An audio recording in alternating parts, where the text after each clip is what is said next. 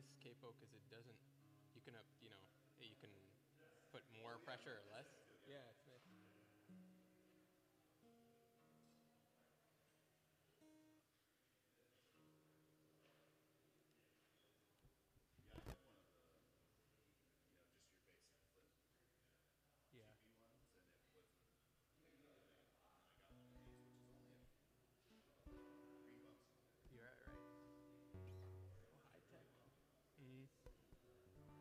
probably work with like all, all different kinds of guitars too.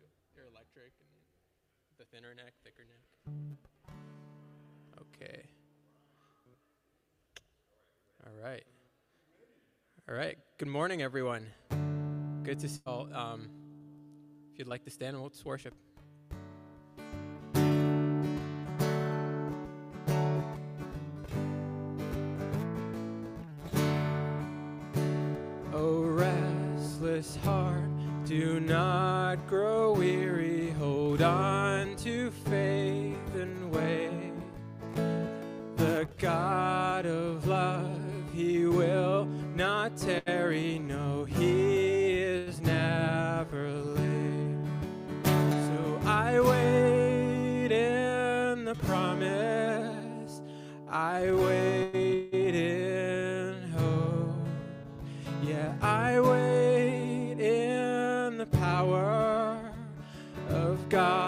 God's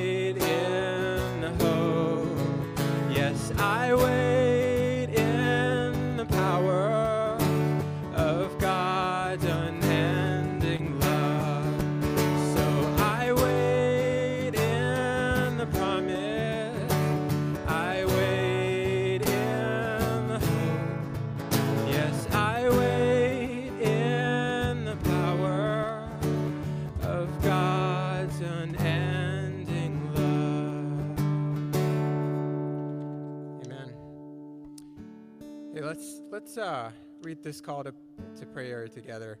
Um, I'll read, and if you'd like to um, join me in, in the green in the green text.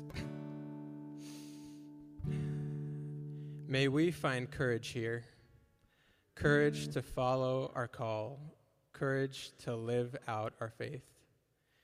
May we find hope here, hope for a better world, hope that refuses to let us go.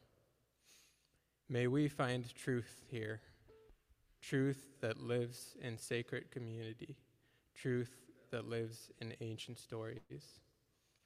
May we find all that we seek, and in our seeking, may we know God. Amen.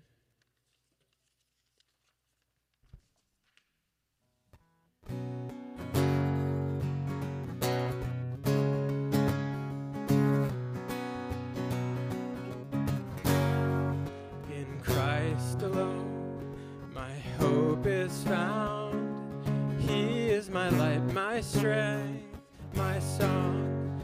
This cornerstone, this solid ground, firm through the fiercest drought and storm. What heights of love, what depths of peace, when fears are still, when striving cease. My comforter, my all in all, here in the love of Christ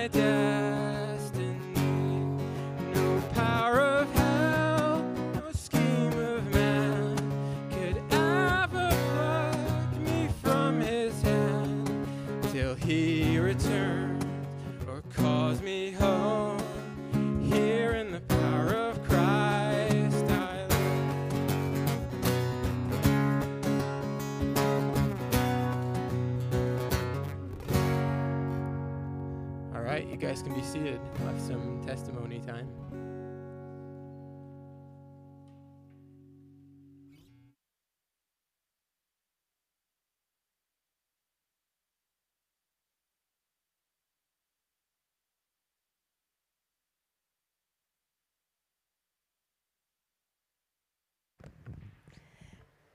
Good morning, church family. I'm Deb McCormick, and I'm going to do um, God sightings time. So, um, if anyone has had a, a time this week, or a moment this week, or days this week where you felt God's presence more vividly, um, and you'd like to share it with us, just stand up and I'll come to you, or I guess you're coming forward. I'm not sure what we're doing now, but um, doesn't matter. We'll, uh, we'll get the mic to you. And anybody on Zoom, if you um, just put it in the chat, then we'll make sure you get um, spotlighted. And I will start out this morning. Um, so every Thursday, being a member of this family, I get a text, and it says, "How can we pray for you?" And um, every time I get that text, it feels like I'm just, something's weighing on my heart, or it's, um, I mean, do we ever, is there ever a shortage of something to pray about, right? So, but it's just, church family is what um, I want to testify about this morning. In scripture in Matthew, um, Matthew 20, Matthew 18, verse 20. For where two or three are gathered as my followers, I am there among them. So I think even virtually, he's among us, um, like text and, and that power of corporate prayer um, with family. I'm just grateful, very grateful. Anybody have something they'd like to share? Yeah, Bethany.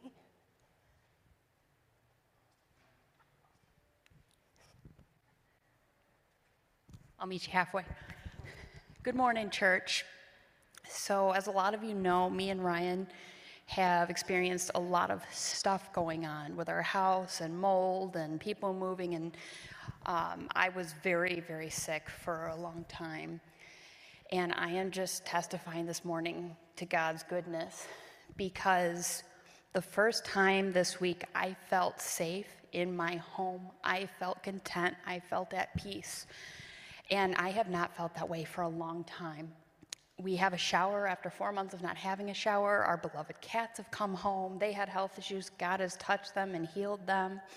and He has touched me and healed me. And I don't know what you are going through today. I don't know what hardships you are facing. I don't know what life stopping challenges have come your way, but I can say that God is good and He will see you through it. I was in the worst place of my life, and now I can say I am well, and it is well with my soul, and He is good. Your God will provide everything beyond your needs. Uh, so that's just, it's, we're in a place where we are genuinely happy and we are genuinely becoming whole and Ryan has gotten a job after looking and trying to move within his company. He found an amazing fit. And just all of these things, all these answers have come flooding in. And we've had the support of everybody here and our family and any need where it just seemed it'll never break through. God has broken through and bust out every wall, every window, every door. He's provided every single thing we could need. And uh, my God is good, and He loves you, and He's got you.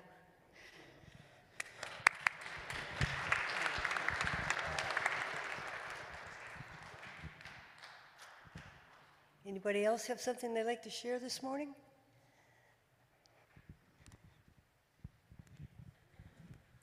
Good morning, church. I'm Dan, and uh, it says in Ecclesiastes, two are better than one because they have a good reward for their, for their, can't read that, for their toil. For if they fall, one will lift up his fellow. But woe to the one who is alone when he falls and has not another to lift him up. A threefold cord is not quickly broken. And I'm just thinking of my small group and how special it is. Um, a bunch of guys, you know. And uh, it's interesting how we go through different cycles. And uh, what we say, sharing a group stays in a group unless it's something that, you know, we clear.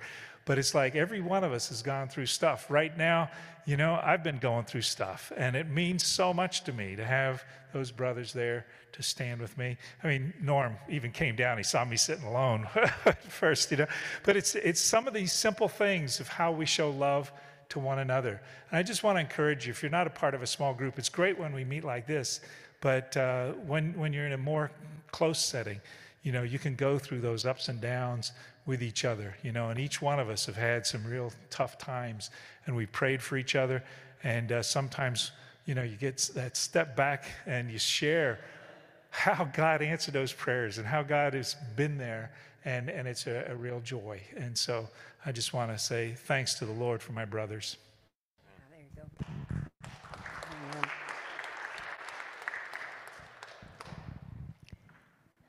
We have anyone else? So I learned this morning that um, a number of our um, church family here is struggling with the back issues, and that sometimes the stresses and troubles of this life kind of settle in our back and give us trouble. So um, I'd like to pray for those of us that have back issues here this morning. Heavenly Father, we just um, pray that you would ease these back troubles and the ones that love you. Um, just take that stress, that tension, whatever that trouble is, Father. I pray that it just eases this very moment and that relief is found from back issues. And we'll give you all the glory. It's in Jesus' name we pray. Amen. And there's one more family member I'd like to um, pray with, and I understand it's an anniversary, not a good anniversary. But um, I'd like to pray for Harvey and Carol. I don't see Carol Hill right now, but I'll pray with Harvey. And I understand today is like 14 years since they lost their daughter. So, Heavenly Father, we just um, thank you for the comfort that you give us. And we pray, Lord, that you would just, just pour that comfort out on Harvey and Carol this morning, all this week. It's just, it could be a week, it could be a hundred years losing a child, there's never, um, never a time that grief gives up. So we pray for comfort this morning. We know that um, you give it abundantly. We pray for Harvey and Carol. It's in Jesus' holy name. Amen.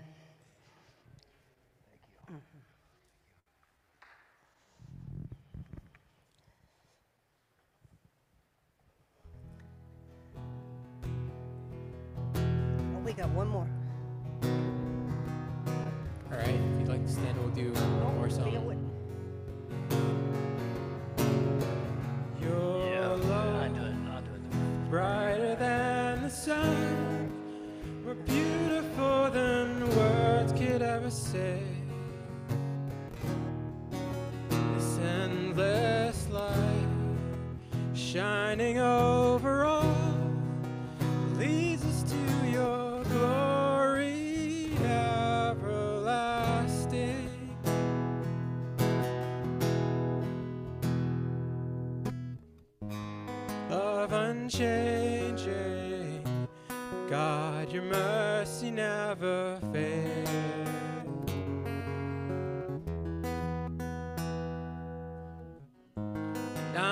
Surrounded your compassion and your grace.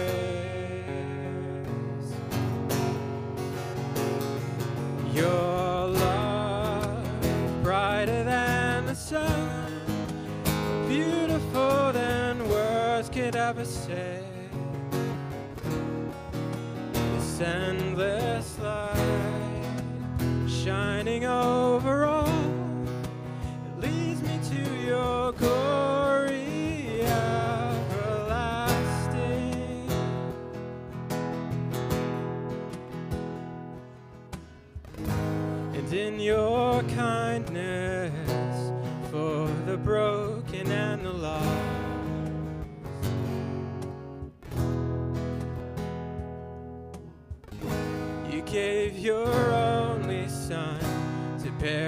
shame upon the cross. Oh, your love is brighter than the sun, more beautiful than words could ever say. This endless light shining over all, it leads me to your glory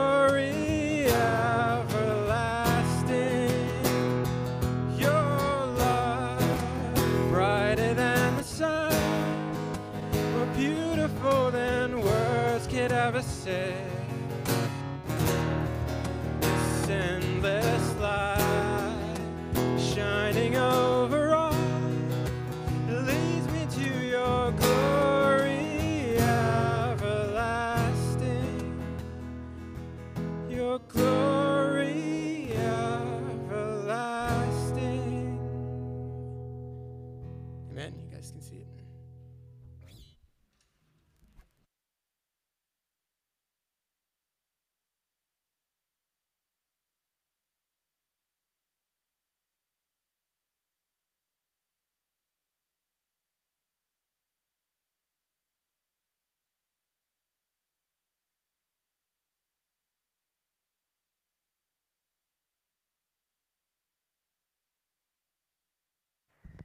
Hello, everybody.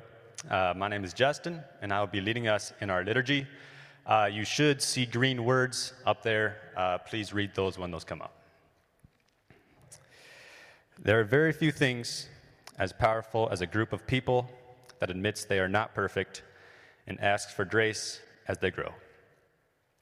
Imagine what our world might be like if every institution had such a weekly rhythm. Friends, we can light the way. Let us be brave in our truth telling and honest in our confession, for we will always be met by grace. Let us pray together. Jesus of Nazareth, we admit that often we tuck our faith into our pockets, hiding in a place of comfort rather than proudly declaring, Yes, we are Christian. Yes, this faith has changed We're so afraid of offending others that we have established rules. No faith at the dinner table, no faith in politics, no faith is for whispering and saying, Forgive us for staying quiet when we could be rewriting the narrative. We want to be brave. We want to pour out perfume over your feet. These things we pray. Amen. Family of faith, hear this good news. Even in our silence, God loves us. Even in our fear or shame, even when we sin, you are free to be bold, to be brazen, to be exactly who God called you to be. Amen.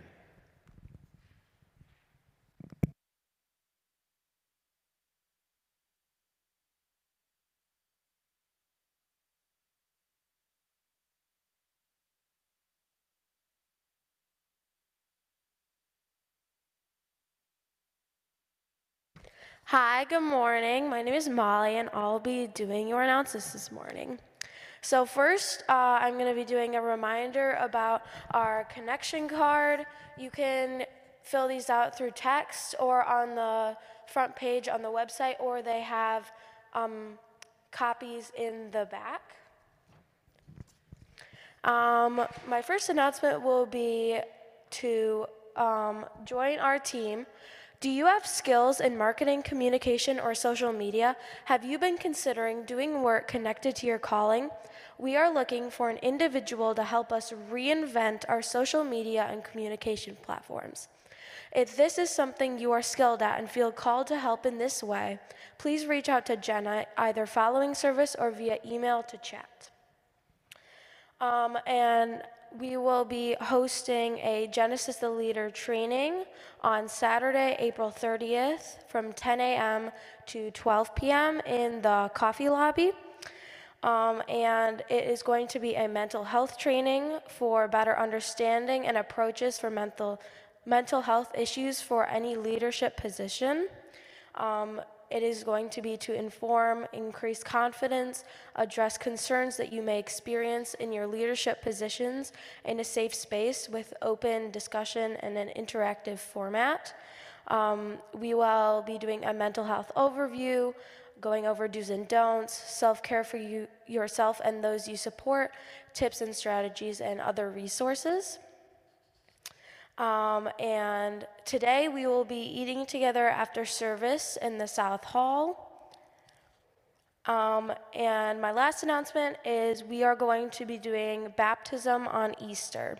There is no greater statement of belonging to God than in baptism. As we descend into the waters, we enter Jesus' death and burial. As we are raised up out of the water, we enter into Jesus' new life. We are going to be baptizing on Easter Sunday, April 17th.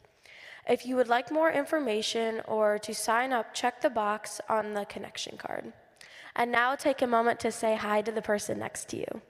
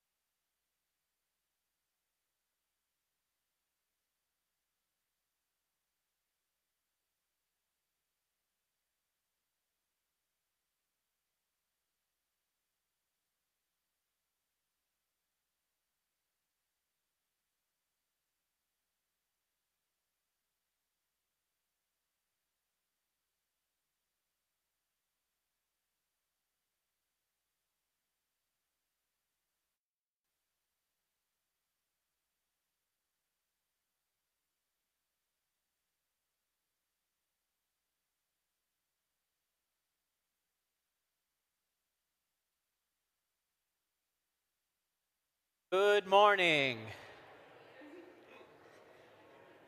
You've made it to April. You survived April Fools. You made it through spring break for those of you who got one. It's good to, to see faces in here, good to see faces on Zoom, and glad those are people who are joining who are on Facebook as well, so welcome. Uh, I want to thank you for those who continue to open their hands in generosity, continuing to give to the work of God in multiple different facets, but for those who continue to give, have a pattern of opening their hand and the resources to this community and to the ministries here. As we continue to speak out, we long to create places of belonging. Part of that meal is a part of that together, so if you didn't plan to stay and eat, stay with us today. We When to create places of calling, where we understand who God's inviting us to be. And even a part of that training happening on April the 30th is about that calling us and being equipped to be gracious and kind people uh, in this world. And we long to create a community of becoming where we're activating. So thank you for continuing to contribute, to give um, in that way. And for those of you who give through, you can give online, who are sending in stuff, and there's a box there in the back. So I just want to pause and give thanks to God for his provision. So, God, thank you for continuing to meet needs. And for the ones that we're still in waiting for, Lord, as you taught us today, give us our daily bread. Come into the affliction, to the poor, and the pain, and the suffering. We look to you, Lord, would you sustain us? Would you sustain our neighbors? Would you sustain our families? Would you sustain those who are less fortunate, afraid, and hurting? Lord, would you give us eyes to see, to see the poor who are among us and with us, so we might have their back. That's a way of loving you. So thank you, Lord. We pray in the name of the Father, the Son, and the Holy Spirit. Amen. So we're in this period leading up to Lent, uh, leading up to Easter. It's called Lent. It is seven weeks long. Today is the fifth of that. Next Sunday is the Sunday you've all been waiting for, which is Palm Sunday, where you get to wave the greenery. Everyone's pumped for that, and it's usually a great showing. It's not. It's usually pretty lame. It's I, you know, I see everybody sort of waving these limp branches, and it's it's not impressive. but that will be next week's the unimpressive Palm Sunday. but this week, and so we're following a lectionary, which is this historic pattern of the scriptures. And this is a text that many are reading this morning and teaching upon and being reflected on. It's a story that is found, so there's four books that tell the life of Jesus in the Bible called the Gospels. And it's pretty unique for all of them to include a story that is similar. Now, again, these are different writers, and sometimes the stories are a little bit different. If you want to get into that nuance and stuff like that, that's a great conversation and a deep hole. But this story that we're looking at is found in all four of the accounts that tell the life of Jesus. And that is really unique. I think one of the only things where all four also have mentioned is the crucifixion.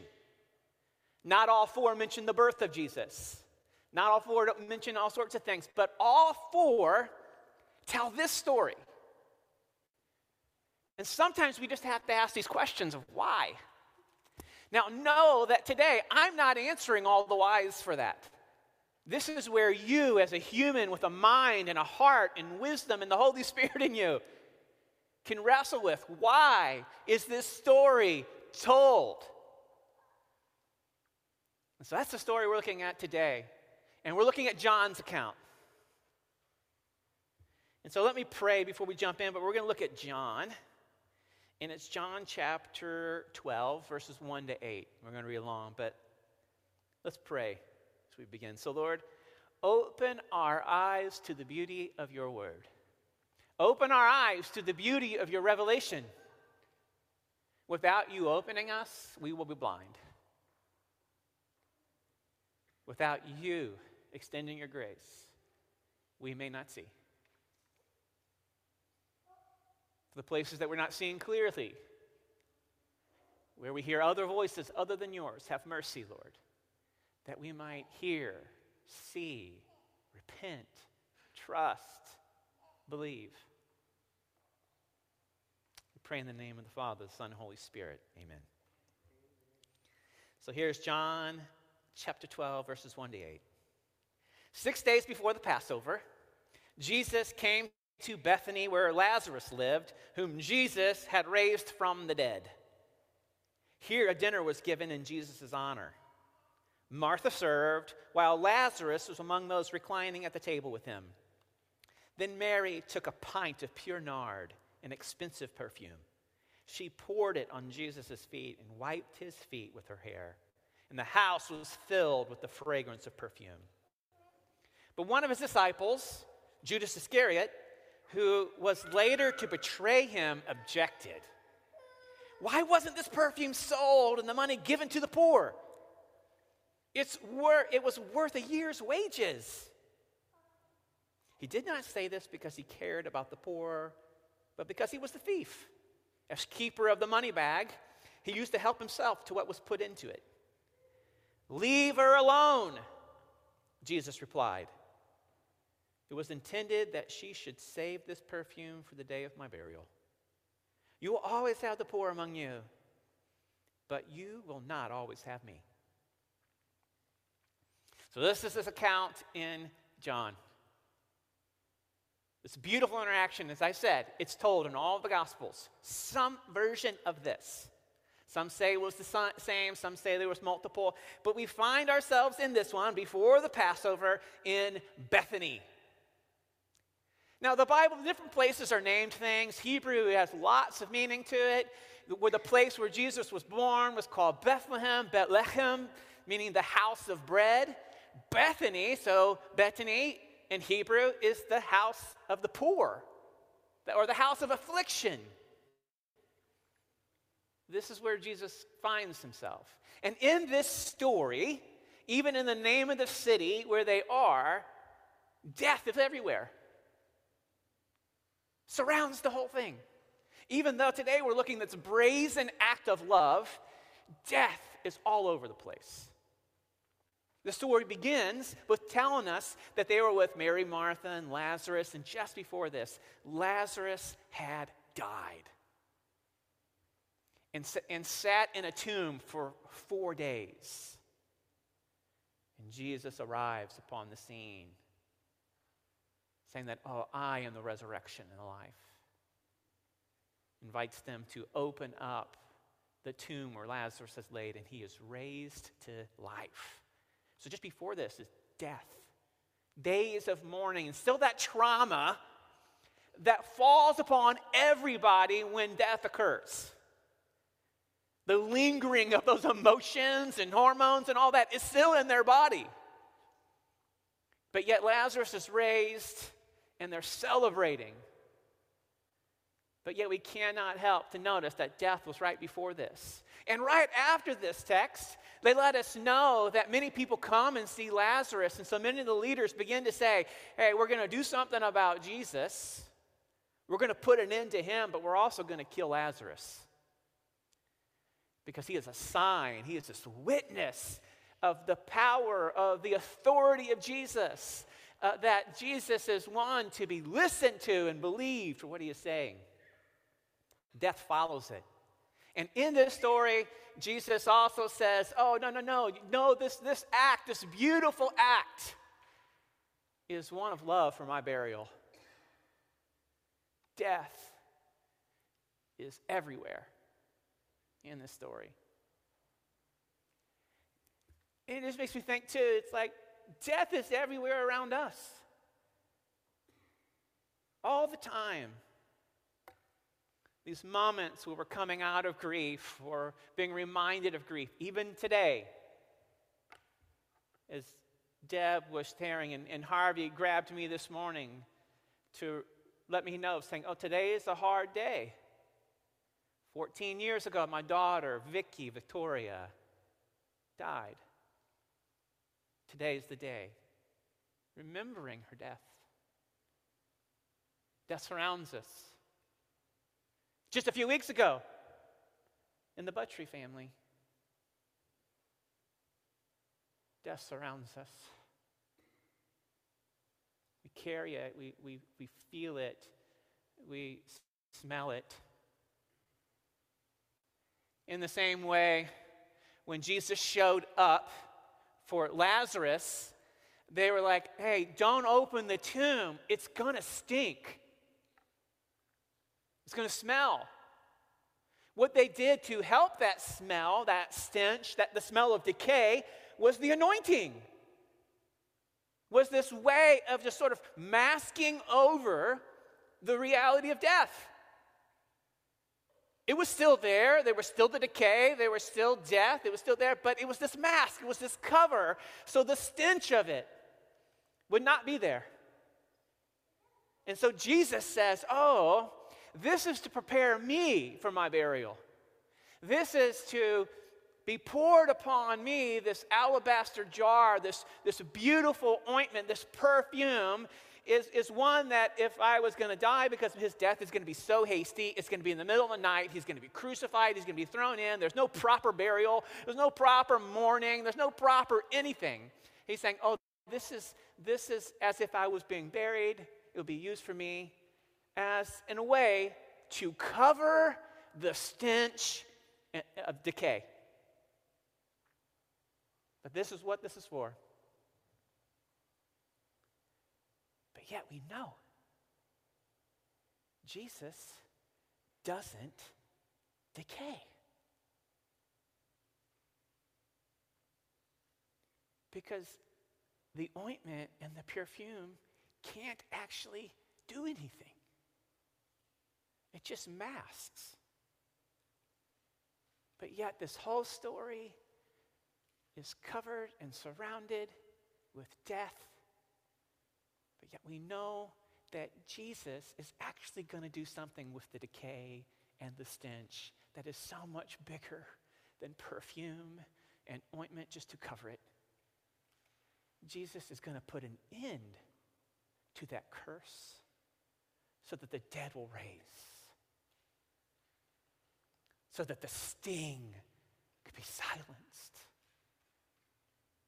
so that we could have hope, knowing that we will not be forgotten, but our God remembers us and returns us to life.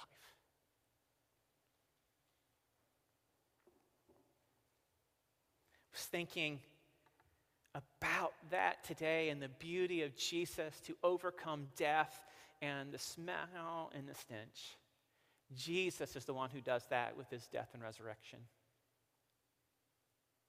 But even so, this story goes on about this beautiful, brazen act of love done by Mary. This act of love coming out of death, but Jesus even says, Oh, she's doing this as an act of love in preparation for my burial. Does Mary know what's happening here? I don't know. I don't know if she knows. Some say yes. We knew that the disciples had no clue. They were oblivious to this reality of death and Jesus going to suffer and die. Did Mary know? We, we don't know, but in her act, she is making this prophetic statement to the death of Jesus. And she has this brazen act of love for Jesus. I was thinking about these sorts of acts of love in the midst of death. Harvey told me a story of Victoria in the midst of her body being decaying and collapsing from leukemia. A big turtle had walked up upon her house in San Francisco. And Victoria's heart was filled with compassion. He remembers her weeping for this turtle and that she hit the phones calling all these places. Oh, here, would you come get this turtle? Would you come do something about this? And they're like, No, no, no, just, just take it to the end of the block and let it go. Take it to the top of this hill and let it off. And as Harvey told me the story, that was not good enough for Victoria because she's like, no, a, a predator is going to see it high exposed on that hill and is going to have is going to eat turtle for lunch. She would not have it. So then they found in Golden, was it Golden Gate Park, Harvey? They found that there was this pond there, there was a number of turtles in there. And they took the journey and took the turtle and put it in that pond, in that habitat that'd be more suitable for it. A brazen act of love in the midst of death. Beautiful. We remember that act of love today. I remember a number of years ago in our family here when Gracelyn Inman had died. It was an 18 month old little girl who got the flu and just died fast. And I got the call from, I'm a police chaplain, and I, I knew the Inmans. and I got a call to be with them in there as this house is filled with mourning and death and chaos and pain and police and coroners and Chris's father, who was visiting at that time. And every one of us who was there wanted to be able to do something.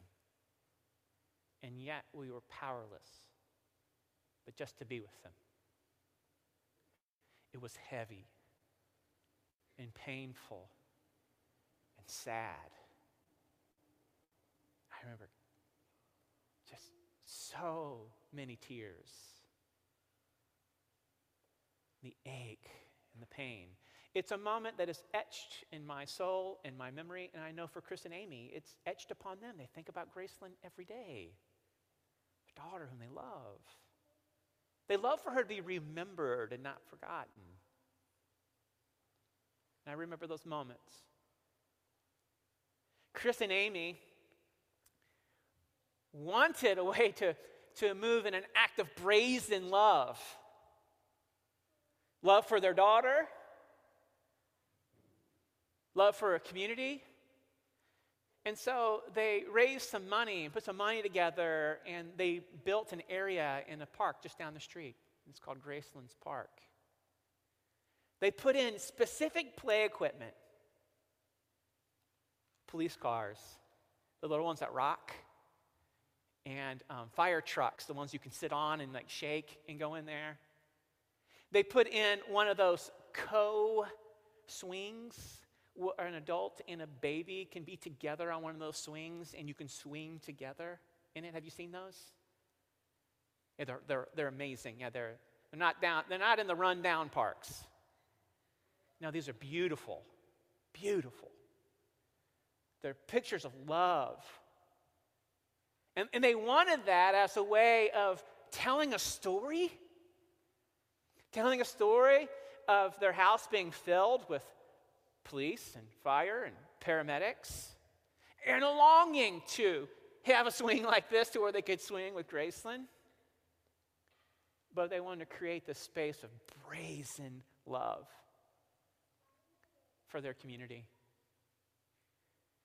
And there came a day when it was all put together and they threw a big party in the park. Any you guys there? They threw this big party and they, um, they sort of, what was it called? They like cut the tape, they commissioned it, they, they, um, they sort of acknowledged the story. And, and so many people came. The police who were part of that day came, and the firefighters came, and Gracelyn's pediatricians who knew the story all came from their group, and the mayor and neighbors and people came to remember and to recognize this brazen act of love. It was beautiful. Now, some who w- didn't know what was going on could look at it and be like, why isn't there any parking? Why are the streets so filled?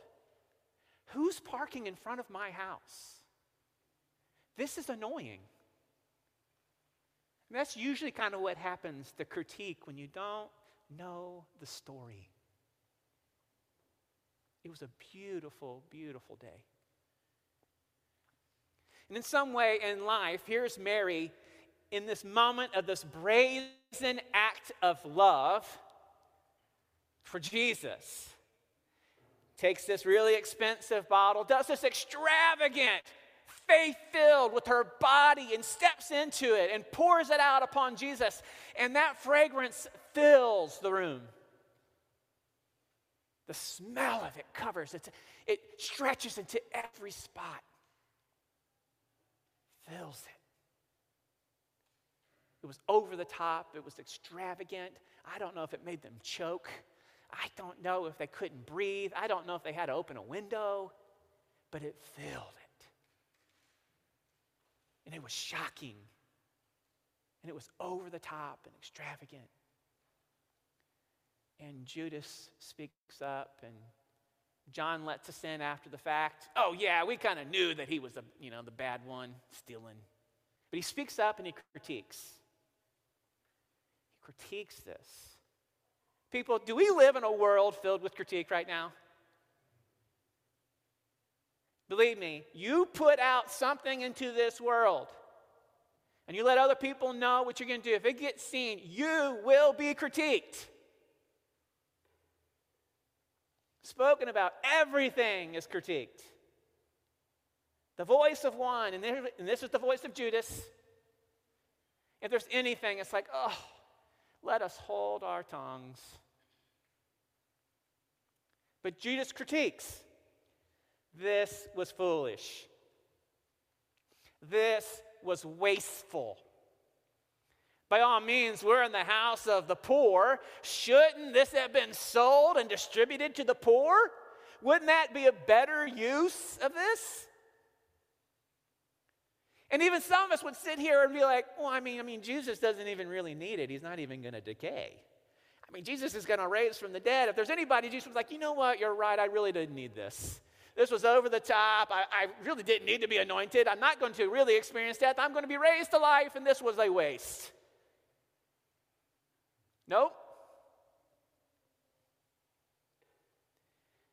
Now, some of us, when we get critiqued, we want to go after the one who critiques us.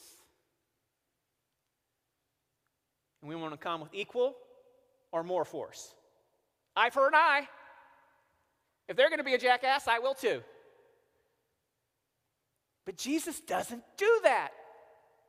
If anyone could have spoke up about Judas at that moment, revealed the stench within him, it would be Jesus, but Jesus doesn't. What does Jesus say? Oh, I love this. You know, sometimes I do wish he'd said more.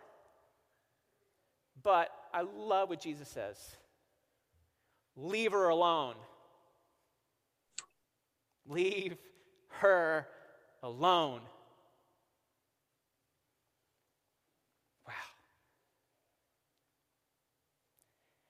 I think so many of us need to hear that from Jesus when we're being critiqued, when someone is voicing over the way we live or our life, or we're being moved to do, where our hearts are beginning to care, and those voices that come in to shame us, to silence us, to quiet us, to make us pause, to make us stop. Oh, we, we need to hear Jesus defend us. And hear Jesus speak out leave her alone. Leave her alone. Way she loves, pours herself out. Leave her alone in the way that she loves her children, cares in the family. Leave her alone for the way she dresses. Leave her alone for what her hair looks like. Leave her alone. What she's done is good. Leave her alone.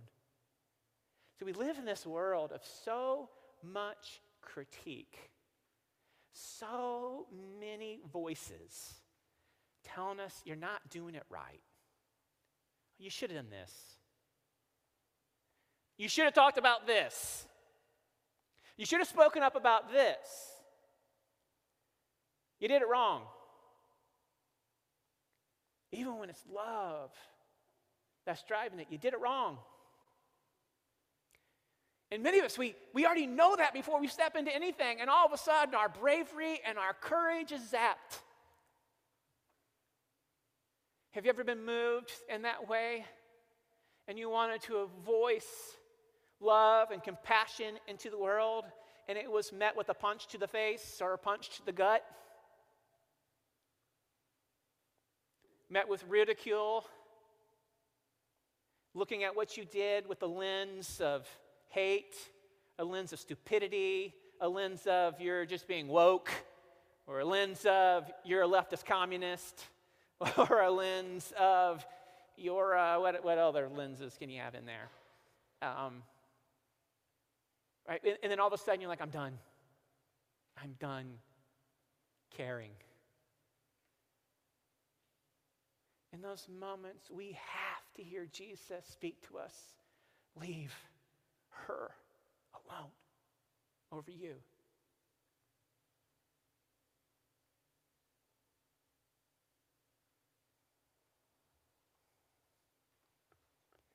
Have you felt the Lord inviting you to care, to love,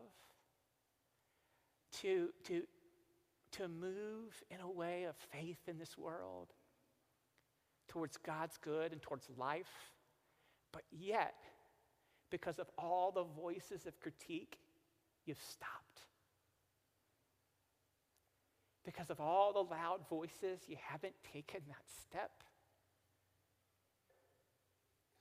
Because it could be taken the wrong way. You could look foolish or stupid. And so we sit back out of that fear. Those are the voices of the accuser. Do we ever, church and you, do we ever, as the time is now, we need to continue to hear Jesus speak over our living and our loving. To point out these acts of love and the critique that comes with them with his voice where he speaks in over us. We have to hear that. Because the critique comes from so many different places oh, others around us, wounds in our past, the trauma that's happening in our own families. We have to hear Jesus speak over and defend. I don't know what you need to hear from Jesus. But I love that we have a God, Jesus, who, one, as we mentioned in the beginning, has something to say to the stench of death, to an aroma that will fill the room with life. This is our God. Jesus has something to say to death. And in his great love, he puts an end to it. Not an end to this reality that death is still around us, that we still mourn for those losses, but this hope because we will be raised to life again. And Jesus comes into our living and defends us. Defends these brazen acts of love and says, Keep loving. Keep loving. You don't have to get it right. You're not going to. It's not about which is the best way, it's about loving. Keep loving. And let Jesus speak over the ones who are lying to you and accusing you and critiquing you, and let Jesus speak over you. If we listen to those voices, we will stop. We will quit. We will back away and say, it's just not worth it. May Jesus speak to you and encourage you. May you hear Jesus speak over you. Leave them alone. May you hear the approval of Jesus, and may you be able to take a breath and live and love extravagantly and show that love in a super expressive, beautiful ways, as Mary did. Let's pray.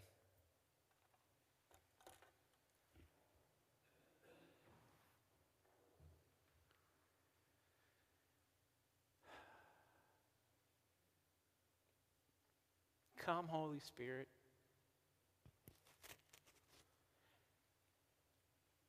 Come, Holy Spirit.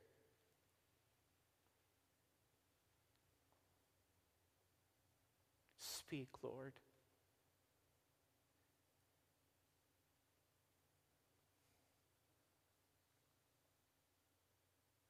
Speak to those who death seems to be the loudest word.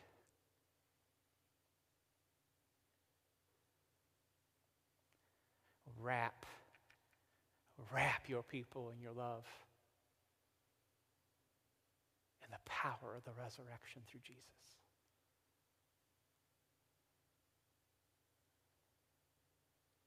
We praise you, God, that you come to the house of the poor and the afflicted. You come near into our houses.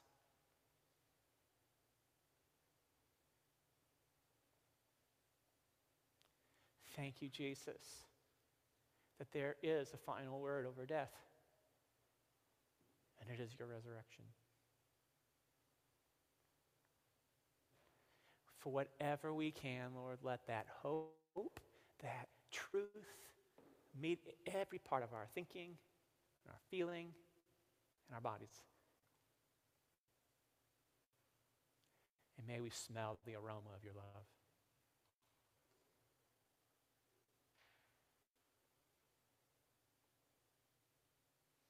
And so, Lord, for the accusation that every one of us hears and feels and knows, the eyes of others who are looking and watching, and critiquing,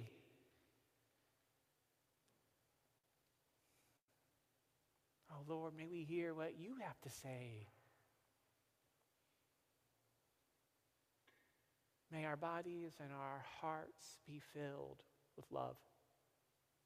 And may that get fueled out of us. Forgive us, Lord, when we critique. God, forgive us when we're responding with violence. God, forgive us when we're responding harshly out of jealousy and anger and out of just being hurt. Forgive us. Let us not be those people. Let us not silence the love of others, demean their acts of love. Let's not be the ones who tell them, no, you're doing it wrong.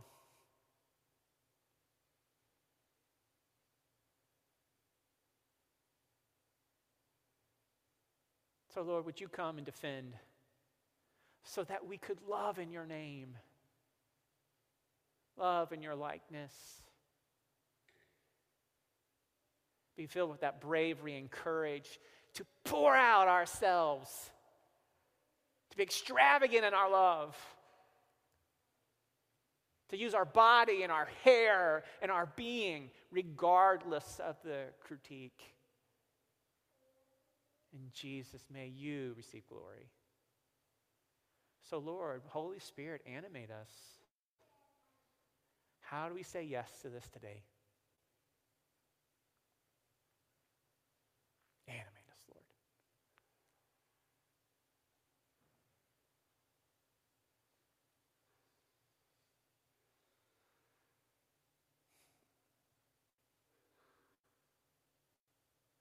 Amen.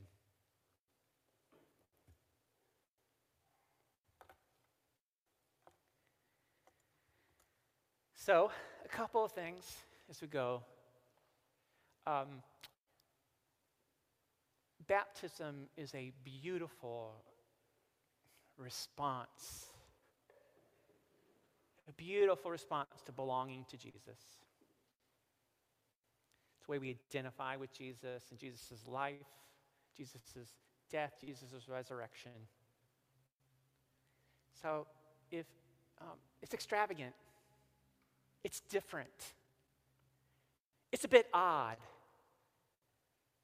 It'll get in your hair. right? It's, it's different. For some, it's like, well, that's, that's kind of a scene. Kind of. A bit. But it's a way of saying, as we get submersed and dunked into that water, saying, oh, yeah, your death is my death. I belong to you. And as we're raised out of that water, this new life with Jesus is ours. We belong to Jesus. His death is ours, His new life is ours. It's beautiful. It's a response of love, it's an act of love. We probably do it wrong. Did you see that thing where that pope was like, they didn't say the right words? And there's like, or that the, the bishop or whatever, and like, 3,000 people's baptisms didn't count. It's ridiculous. It's not about the person doing it. Jesus would be like, leave him alone. Leave him alone. This is beautiful. For the parents who baptized children at birth, that's not how you do it. Leave them alone. and, and here, I, I kind of believe that's like the believer's one, but leave them alone. If you like to be baptized, you're like, oh, yeah. We're not going to do it right. But it will be a spectacle, and you're going to get you're going to get water in your hair if you have some. So if you'd like to be baptized, it's a sign of, right? Jesus loves us. We're loving back. Let me know. We're going to do it on Easter. There is a baptismal, there's like a thing of water that we open up the things in here, and we, and we, it takes like a day and a half to fill it up because it just drips down in there. And it will be warm and it will be clean. Um, but if you'd like to be baptized, let me know. We would love to celebrate that and to mark it and to party with that. The other thing we're doing is that we're eating together. We understand that some, you're like, oh, you might be a little bit sick today or that. It's not, and, and you're like, ah, I, we can't. And it's like, oh, we're sad. We hope you can join us again. If those who are on Zoom or Facebook, we hope you can join us. Our hope and our plan is to eat the first Sunday of the month together, to create spots of belonging, to sit at a table and to share a meal. This whole story started there, and this beauty of eating together. It's holy. And so let's eat together. We've, we've got enough. We've got bread and soup and salads. I made a pasta fagioli. It's not a vegetarian soup this time. This one has spicy pork in it. I'm sorry, vegetarians. But come, come and eat. Sit at a table. Talk and be. You don't have to perform. You don't have to talk about what was moving about the sermon today unless I'm sitting at your table. Um, Jesus is with us and loves us. That's good, and this will be a way of doing communion together, recognizing what Jesus has done for us. And we eat. It's an act of joy. It's an act of joy in the face of death. We are alive, and we are here. So eat with us. Celebrate together. So, those are the two things with that. And I want to close with this affirmation of faith. We've been getting these um, liturgies that have gone along with the text as we kind of read the confession one and the call to worship. I, I, I love those kinds of things where we get to do stuff together in that way. And so, let's close together with this liturgy. And so, I want to invite you to stand. And those on Zoom, I'm inviting you to stand too and on Facebook. And we're going to read this affirmation together. It's a closing prayer. I believe in beauty. beauty pulled into being by our Creator, beauty that catches our breath, beauty that turns us toward awe. I believe in courage, courage to believe, courage to stand up for the people we love, courage to love without hesitation. I believe in the Holy Spirit who prays for us when we cannot, who is brave for us when we are not. I believe in Jesus Christ, who stood up for Mary, who quieted the voice of the critique, who welcomed every bid for relationship. I believe in God. I believe in God who believes in us. Amen. Amen. May you go in the beauty, in the courage, and in the love of our God. Please head on down to South Hall and get some soup if you're willing to stay.